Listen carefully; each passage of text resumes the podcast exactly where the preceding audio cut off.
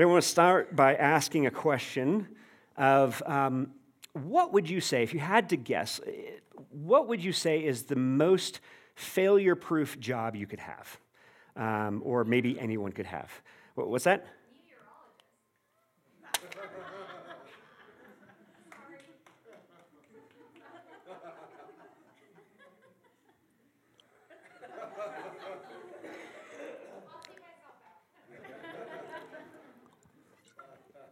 Well, that ruins that opening illustration. a failure proof job would be something you know you're particularly good at. Uh, maybe it could be a job or a vocation that, that has maybe just a lower ambition. I know, for example, when I am particularly stressed, I know that I'm particularly stressed when I start to fantasize about my first ever job I had at 16, which was flipping burgers at McDonald's because there's like it's just it's just all right there. It's, your, your world is just these meat patties. It's like it's not hard. And it's wonderfully freeing to not have responsibility sometimes. Am I right? Okay. My answer to that question was Colorado meteorologist.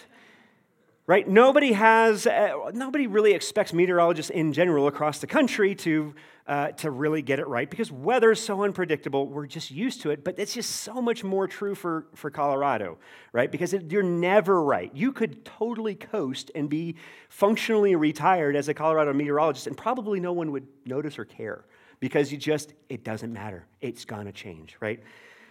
Thank you for laughing, even though, man, that was impressive. Some of y'all like prophetic around here. Okay. I still want you to think about your answer and how you'd answer that because I'm going to revisit this toward the end. And hopefully, as we go, it's going to kind of recalibrate a little bit in terms of like how we understand our own assumptions and what we bring to that question. And I start with that in part because, you know, a couple weeks ago, we finished up talking about strange wisdom and how this the climax of the book of James really is about this is what it means to have skill in the art of godly living. And it, is a, it includes and necessitates a humble dependence in the midst of it. And so this morning, what James is doing, he's, kind of, he's, he's continuing to answer the so what and fill out and trace all of the implications of that in and through the various areas of how his, what his audience is going through. And so in this passage this morning, James really tackles ambition and this idea of a, of a strange ambition. What I mean by that is, is the seeking to achieve something that's significant, but that it also involves risk and uncertainty and, and requires planning. That's really kind of the, the elements that he has in, in the passage. But I want to first, before we kind of even jump into that, I want, to, I want us to see how this part of, of James actually fits into a, a, a wider section. And it's in the smack in the middle of this section that is the proud presumption of boastful ambition. The proud presumption of boastful ambition. If you look, if you have your Bible, um, and if you look at chapter 4, the end of chapter 4, from starting like verse 11 through the first part of verse chapter 5, um, it's actually outlining and giving three different ways and three different examples of verse 10 or alternatives to it, right? Humble yourselves before the Lord and he will exalt you, verse 10 says. And now, here are three ways, in essence, that we try to exalt ourselves, that we try to be sufficient on our own. And he says the first, in um, starting in verse 11 through 12, is we slander and judge our brother in order to exalt ourselves over them, right? Because that, that's the motive behind it, right? And then he says we have this boastful ambition. We are seeking to compensate for and to demonstrate an agency or a sovereignty that's not just creaturely, it's like our creator, right? It's, it's, it's more like God. It's trying to be like God. And then he goes into this really, and commentators actually think that this is probably directed more toward the, the Jewish authorities that are persecuting the church than it is the church themselves, but it still is like, no, no, this, this can be your temptation too, which is economic oppression, to, to use people's needs against them, to control them, and to profit from them in ways that do not flourish them, right? So rather than try to cover all three of these this morning, I want to really focus on um, and go into depth on the one that's probably the most tempting for our context, um, which is this boastful ambition. Verse 13 sums it up. It says, Come now, you who say, Today or tomorrow, we will go into such and such a town and spend a year there and trade and make a profit. Okay, all of us, it, I mean, there are a few of us I know who are natives here, um, but this, is, this applies to you too. But if you moved here from somewhere else, you literally replaced that with Colorado. Come now, you who say, Today or tomorrow, we're going to go to Colorado and move there and spend time and pursue this job in this location, and it's going to be great. And it's going to be so much better than where we are now. How's that working out? Turns out all the things that like you, you that were wrong with you before follow you. So welcome. I'm here too. Okay. Now, I just want to point out that that doesn't sound like like boastful ambition. That's just like a decision to move or take a job, right? Like this doesn't sound terribly arrogant to me. But where it does, like it, like it doesn't even say, it doesn't even like come off as a humble brag, right? You know, the kind of faux humility. Okay, this, what's boastful and arrogant about it is the certainty that's being communicated. Let me read it one more time. Come now, you who say, today or tomorrow, we will go into such and such a town and spend a year there and trade and make a profit. The, the today or tomorrow, what he's saying is the specifics don't matter.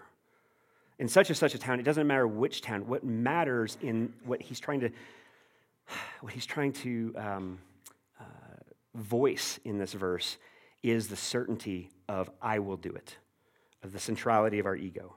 Okay? Now, we're focusing on that. The, the, common denominator in all three of these, and including the one we're talking about, is this proud presumption. Right? When Paul says elsewhere in the New Testament, he says, you know, don't think of yourselves more highly than you ought. That's what he's saying, is don't have this proud presumption. And there's two things about this that we should know. The first is that this isn't new. This is as old as, almost as old as time itself, okay? In Genesis 3, when Adam and Eve were in the garden and everything was good, God said, when, when right relationship with one another and with God was flourishing, okay, the snake, Satan, comes in and says, You know what? God doesn't want you to be like him. He wants you, he wants to keep you from eating this from this tree of the knowledge of good and evil because you, you if you did, you'd be like God. Now we've already talked about how, how absolutely uh, absurd this is because Adam and Eve are made in God's image. So they're already like God. So he's implying that it's, he's lying to you, right? But it's the other way around. And in so doing, what, what Genesis 3 is showing us is like this is the way all of humanity operates. We try to be like God. Our striving, our fighting, our conflict is all of us trying to compensate to be like God on our own strength and our own power, to not need Him, to be self sufficient. That is, right, you've heard the phrase, pride comes before the fall. That's the proud presumption that comes before the fall. The second thing about it is it is universal. If you're, if you're hearing me say these things and you're saying, like, well, actually, no, I really try to be very prayerful and like to do this thing and, and like I don't I don't presume it, I hold it loosely. Like, okay, yes. And also, there is no way you were not influenced and affected by a world that is saturated and is is is not dependent on God. It's a world this world that we live in is constantly telling us and repeating these messages of that we should be self-sufficient right? That is what it means to live between the cross and the new heavens and new earth until jesus returns and makes all things new. It is living in a world that is still grasping to be like god above and beyond the image we bear. Let me, let me give you an example of like how this like how we don't even realize this is shaping us right? Um, this was several, maybe a year ago, um, during a staff meeting, we were talking. I think it was me, Maria, and Beth. I think we were talking about table kids, and um, we were talking about how uh, we realize that a lot of like if you if you're a parent and you have a parenting question, chances are you don't like call up somebody you know who has kids who are older than yours, who's like maybe been through this stage of life. We don't. What do we do instead? Google. You Google it, right? You, you look for uh, some wisdom on YouTube. Digital wisdom isn't, right? Embodied wisdom is.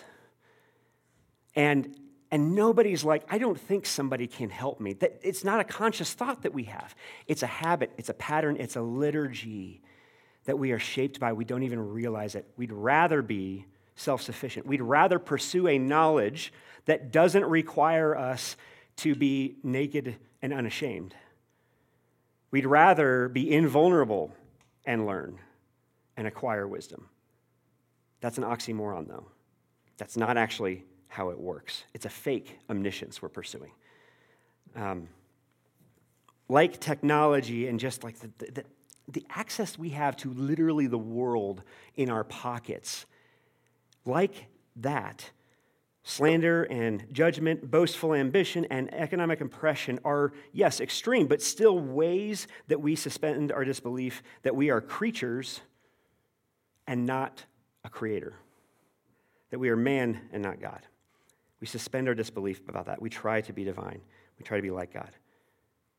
So, why do we do that though? Like, why do we feel the need to do that? Why, what, what, what fear is it that's driving that? That when we are on autopilot, that is the default of our hearts. Well, and that's this it's the, the infinite insecurity of finite creatures. Our infinite insecurity. Why, why do I say infinite insecurity? Well, it's because um, we believe this lie that I've said many times this morning that we should be self sufficient, that there's something wrong with us if we are not self sufficient. And so, boastful ambition, what that is, is a fig leaf that covers it, our insufficiency. It's the means that we have for hiding away our creaturely weaknesses and vulnerabilities that we were actually created with, that are actually good and okay. But because of the fall, because we now know the difference between good and evil, we know that we are exposed and also unsafe in a broken world. So, what are those natural weaknesses? James actually lists them. You might not have caught it, but it, it, they're, they are in this passage, and it's amazing. Uh, he says there are three natural weaknesses that we are striving to hide for, from when we, have, when we pursue a boastful ambition. And it's ignorance, frailty, and dependence. Right? when verse 14 is saying, You don't actually know if this is going to happen. You're not omniscient. You're not God. You can't predict the future. You're actually ignorant. That's okay. You're a creature. In the same verse, when, when he says, What is your life? He's actually evoking language from the, the book of Ecclesiastes, Ecclesiastes, which says, Vanity of vanities, all is vanity, all is empty, all is like a mist that disappears, which is the same illusion you. Um, uh, that James is using when he says, he's, what he's describing is like the, the morning mist on a lake. And as soon as the sun comes up, it's burned away. That's our life. We're frail, we're mortal. And then dependence in verse 16. This is the opposite of boasting and arrogance, is a, humil- a humble dependence. To claim certainty in our plans, in the future, and what we think we are capable of and what we can do, to have certainty is actually making a claim that only God can make of himself. That's what we're doing. And we know that, that right, even as we're saying this, like, I know that, you know, the gentleman's wine tasting is going to happen if God wills it, and it won't if God doesn't. Like, I, I get this, but it's a different thing to be dependent on that truth than to just be sometimes consciously aware of it, right? We don't live like it. Isn't it interesting to like when our weaknesses are exposed, how we react? Right? Maybe it's in your work or your marriage with your kids. I don't know about you. Uh, my, my boys are constantly exposing my ignorance, frailty, and dependence. Right? It's, it's, a, it's a constant thing. How do you react in that moment when you're when you are confronted and have a mirror held up to your creatureliness? Do you get frustrated because you failed to do the thing you have you know how to do and you know you can do it and you just get frustrated because you, why can't I do this? Maybe maybe you get defensive and when someone says like hey you're insufficient in this area and you say like you see all the other areas I'm I'm sufficient though. I'm enough. You have to believe me. Maybe you get self righteous. You, you, you actually you, you, you attack. You say, No, I, I know better than you. I'm more sufficient. I am, I do better than you. I'm sufficient. Or maybe you just kind of, this is my favorite, is denial. Like, okay, I know I'm insufficient, but I'm going to try not harder not to be. You'd think that as a like, so if you don't know, the table is a church plant, and so I like yes, I'm a pastor, but it's a very weird particular subset of pastors called church planters, um, and we're only a six and a half year old church, right? And so we started it in August. We started meeting uh, monthly in August of 2016 and then moved to weekly in that October. And to be a church planter, you have to have a certain set of uh, skills and temperament and, and interest and passion, like being entrepreneurial um, and strategic. Like my, one of my favorite quotes of all time is from the A Team. I love it when a plan comes together. I really, really love it when a plan comes together, guys. It's so satisfying, right? To be a church planter, you have to be comfortable with risk because even before the pandemic, planting a church had a 50% failure rate. So you might think that I would be more aware maybe more comfortable, maybe more um, dependent on God in my ignorance and my frailty and dependence. Let me tell you what sermon prep is like for me every week, though. Literally, every week I feel insufficient for this in ways that are good, but I, I, my frustration with myself is rooted in this lie that I believe that I should be able, this, this should be easier for me. I should be sufficient. Never mind that I almost walked out the door in my slippers this morning. Right? And then that's just in a like in an ordinary sentence. But sometimes, and this is what James is implying to a, to a community, a strange community that's being persecuted and hunted down and dragged off to jail, that God sometimes allows circumstances that are so obviously beyond our control and our ability to navigate them and he uses it. He uses it in order to form and to shape and temper our ambition with a greater humility. Not to erase our ambition, but to redeem it and to transform it and to redirect it according to his purposes. And if the, like, to use myself as an example, if the pandemic exposed anything in my own sense of self sufficiency, it's that I have a whole extra wardrobe of fig leaves to cover up my ignorance, frailty, and dependence that I didn't realize I had or had been using. That I actually led and planted with a, a, a proud, presumptive certainty that was far greater and far more obvious than I realized. I said, Today or tomorrow or probably in five, four to five years, we will plant the table in Boulder County, Colorado, and start an institution that will last there for generations and it will be successful in loving our neighbors and loving God. God willing. God willing. And that's, that's the really good news in this, though, is that there is this also strange freedom of humble ambition. When our fig leaves are pulled away by our circumstances, when our insufficiency is exposed, when we when we realize we can't do it all and we are creatures and not our creator, then there's an opportunity for a strange freedom of humble ambition. Verse 15, he says it very clearly. Instead, you ought to say, if the Lord wills, we will live and do this or that. Same flexibility in terms of like what it is you're saying you're going to do or, or how or when or where, but it's all starting with if the Lord wills. Let me, let me say something about this first. I have, I have long had an, an annoyance every time someone says, like, hey, we'll grab coffee this, you know, this week, you know, Lord willing. I'm like, it, often feels like this thing that's just kind of thrown on the end and it's trite and it's this kind of like an automatic thing we just kind of say and don't think about. And so, I mean, you guys know what I'm talking about. Okay, thank you. Okay, there we go. Now I'm like, okay, I'm like, oh God, I hope I didn't just say this to a room full of people who say that all the time and I just didn't know. Um, but I found myself during the pandemic actually saying it and meaning it myself. Because it's either trite or it's true. And James says it's actually true. It can't be trite. It can be a faux humility. We will often fake and, and try to appear more dependent. That's another kind of fig leaf that we can wear. However, it's true.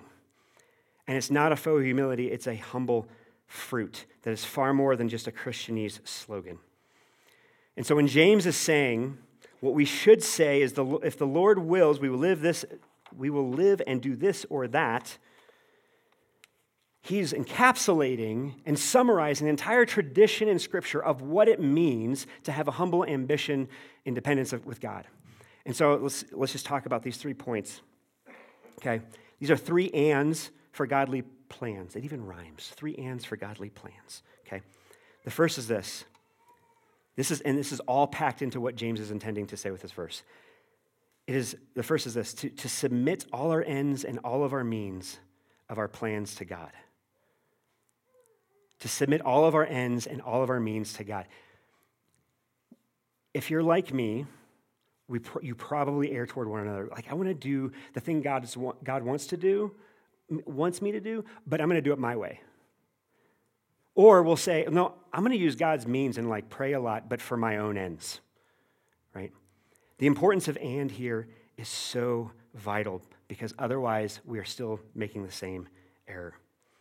And when we do this, like, I, will tell you this, it might make your plan bigger because you're dependent on God now and not trying to be independent. It might make your plan uh, or your, your ambition better because we are naturally ignorant and we are made to be depending on God's wisdom, and therefore it could improve it.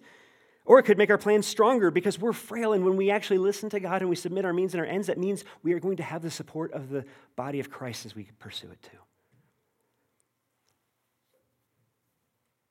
I actually have actively and probably like I would even I think I, don't know I can't remember if I have said this before up front on Sunday or not, but like I kind of owe a lot of you an apology. Uh, we used to do this thing called an emerging leaders incubator, and we will still like you know do something along these lines here in the future, but not before I do some major redesigning on it.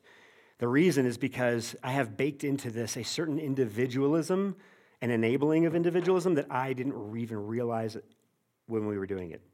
And that is, it's encapsulated in this thing that we, we did, and, which was like work one on one with everybody who participated in this incubator to help everyone craft their own personal mission statement.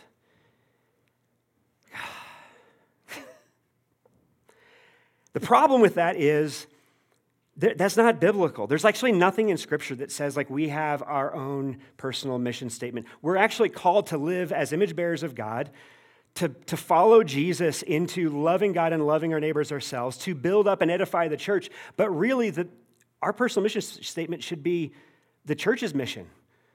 Because the church is God's plan A, and there is no plan B for the redemption of all things. And that means, yes, individually, we are out being ambassadors of Christ. We are citizens and exiles, and, in our vocations, in our plumbing, in our teaching, in our, in our everything, we are, we are m- multiplying and creating flourishing order in the world, and it's all good. And yes, we have an individual component of that. But any of that that falls outside of what God has called his people as a, as a community, too, it's not dependence. It's our plan, it's not the Lord's will. Second thing, in our pursuit of this strange freedom of humble ambition, is to actively trust God is good and able. Again, we are, gonna, we are going to probably be err, err and tempt, be tempted to, to believe one of these or prioritize one of these more than the other. I have no doubt that God can do it. Sometimes I really struggle to believe that He wants to or He's good. Sometimes that's really hard for me to believe and see, right? And what that means, and this is why when God calls us to prayer, it's not just to check a box or to use Him like a cosmic vending machine to get what we want. It is in order for us to be regularly reminded that He is good and He is able. And so all of our plans, uh, our ambitions must be saturated in prayer and dependence. Verse 15, when it says, if the Lord wills, that is in and of itself an implicit kind of micro prayer, right? It's assuming a posture that God invites us into in all of Scripture, which is that part of His ends and His means is being with us. Does that make sense? Because let me put it this way God is not a means to our end because we are not a means to God's end. We are, the, we are what God pursues. We are the point of his love and the recipients thereof. Prayer is not just a means, it's an, it's an end. Lastly, we just have to hold all things loosely and accept all outcomes as gift. Romans chapter 8 verse 28 says, "And we know that for those who love God all things work together for good for those who are called according to his purpose." All things. And I, I our, our assurance of grace this morning was from Romans chapter 8 for this reason, because he said, Nothing, neither height nor depth, nothing your imagination can possibly fathom has a shot at removing you from God's righteous right hand. You cannot lose God's love. He worked too hard to redeem you. Why would he ever let you go? He loves you too much. And that means, as an implication, all things must work together for our good, even the things that suck even the things that hurt, even the things that are done in wickedness and evil and injustice, God still, there's nothing He can't redeem, including that. I kind of set us up earlier when I was saying, hey, God might make your plan bigger and better and stronger, right? That also might happen through your plan being mistaken, failed, and frustrated. He uses that too all of our backsliding and wheel spinning and posturing, God uses and redeems. All of it is an opportunity to taste and see that the Lord is good and to grow in Christ likeness. I mean, just think about it this way crucifixion was the most shameful, catastrophic consequence in the ancient world. It's literally the worst end result and the worst means of getting there that, is po- that could possibly, that has ever been invented by humanity. And we have quite the imagination, okay? That is what Jesus used to save us from ourselves and our self sufficiency. If he can redeem that and the cross that we wear on our neck or have hanging on a wall in our home, you know it's an, it's an instrument of execution, not a fashion statement it's become redeemed into something that is ordinary because of God's extraordinary love. That's incredible that that has been so transformed. There is nothing in your life, there's no plan, well intended or otherwise, that God can't and won't redeem. Okay. We're going to move into the Q&A in just a minute, but let me end with this because we need to end where we started, which is God's exaltation the promise of God's exaltation. Verse chapter 4 verse 10. Remember, this is the verse that introduces this whole section. He says, "Humble yourselves before the Lord, and he will exalt you." This is not a transaction, it is a promise. And the best way I can think to explain that and illustrate that is to actually talk about the, the literal space we're sitting in right now. This building is called Bridgetown, right? Um, and I actually remember when we started as a church, the first place I called to see if they were available and we could meet there on Sunday mornings was this place. And I called on the phone and said, like, hey, just wanted, I know you're an event venue, you do live music and catering, and like, I just wanted to explore, like, hey, do you, do you have, do you have anything on Sunday mornings? If it's open, I'd love to, we'd love to be a regular uh, client or tenant, customer. The person, uh, the woman who answered the phone starts laughing and said, No, no, no, you, you can't afford it. It's like, I, I mean, I get it. We're a church, we're a nonprofit, but like, prove me wrong. Tell me. She never told me what they would charge to do that. She's hung up on me. okay? Fast forward to the pandemic, and within a week of the, of the lockdowns hitting, that event venue that was in here called Nissi's packed up and left. And so when we're looking at regathering, I, we are trying to figure out, like, okay, the BVSD won't let us back in for a variety of reasons.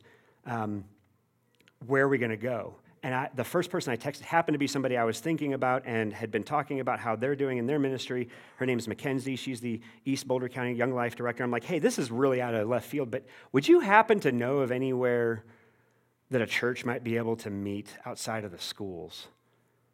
She was like, Yeah, I know this. I know the owners of this building it's called Bridgetown, which is where Nissi's used to be. I was like, Really? I'm like, yeah, they're Christians. I'm like, really? I'm like, Yeah, so we meet them.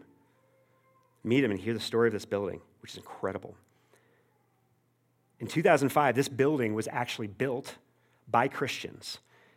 Their hope was uh, that this would become and would be transformed and, and built and designed as a, a, a coffee shop where it had live music that also played Christian music, and it would be kind of a, an evangelistic outreach opportunity for Christians to interact with uh, their neighbors in a third space, like a coffee shop, that we, like we Coloradans love our coffee, right? Um, it didn't really work. It never took off. They tried for five years, and so they ended up selling the business, the, the building to the current owners, and sold the business, Nissi's, uh, to the, the people who ended up leaving and are now starting elsewhere in Lafayette, but they kept the name Nissi's and just made it a live music and, and a catering company.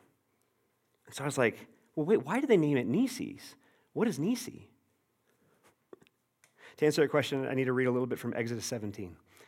Because in Exodus 17, Israel is in the wilderness trying to get to the promised land when a king ambushes them uh, named Amalek, which, who we talked about in our series in Esther last fall. And Israel is defending themselves. And it's in the middle of this battle. And it says this Whenever Moses held up his hand, Israel prevailed. And whenever he lowered his hand, Amalek prevailed. Like, God is using Moses in and through and for his people, but it's clearly God's doing, not Moses's. But Moses' hands grew weary because he's frail like all of us. So they took a stone and put it under him, and he sat on it, while Aaron and Hur held up his hands, one on one side and the other on the other side, because he's dependent, and it takes a church. So his hands were steady until the going down of the sun, and Joshua overwhelmed Amalek and his people with the sword. In other words, they won the battle. They survived. And Moses built an altar and called the name of it, The Lord is my banner. The Hebrew word for banner is nissi. And it was hanging over this building the whole time before and after I called and asked if it was available for God's people to use. I didn't know at the time. That the answer was actually yes, just not yet. In fact, in the storage closet behind us in the concrete is etched the first line of Psalm 127, which says, Unless the Lord builds the house, those who build it labor in vain. Now, there's no guarantee we will stay in this building forever. We have no idea, actually, how long we will be able to stay in this building. And we have some, I hope, humble ambitions uh, in the works that we're going to talk a little bit more very soon about how we can stay in this building and be a blessing to the community around us. I know that's rather mysterious, and you're curious now. Hang on. I don't want to speak too soon about some things because we don't know if it's going to happen, but it will, Lord willing. Right? So let me, as we jump into the Q&A, but let me ask this. What now is the most failure-proof job? It was a trick question. Because God willing, all of them can be and are and whether they are in the way that we define success or failure, they still are. Because God willing, we are in his righteous right hand and nothing can pluck us from it. He has finished that work. It is complete. There is no failure possible. That's the gift.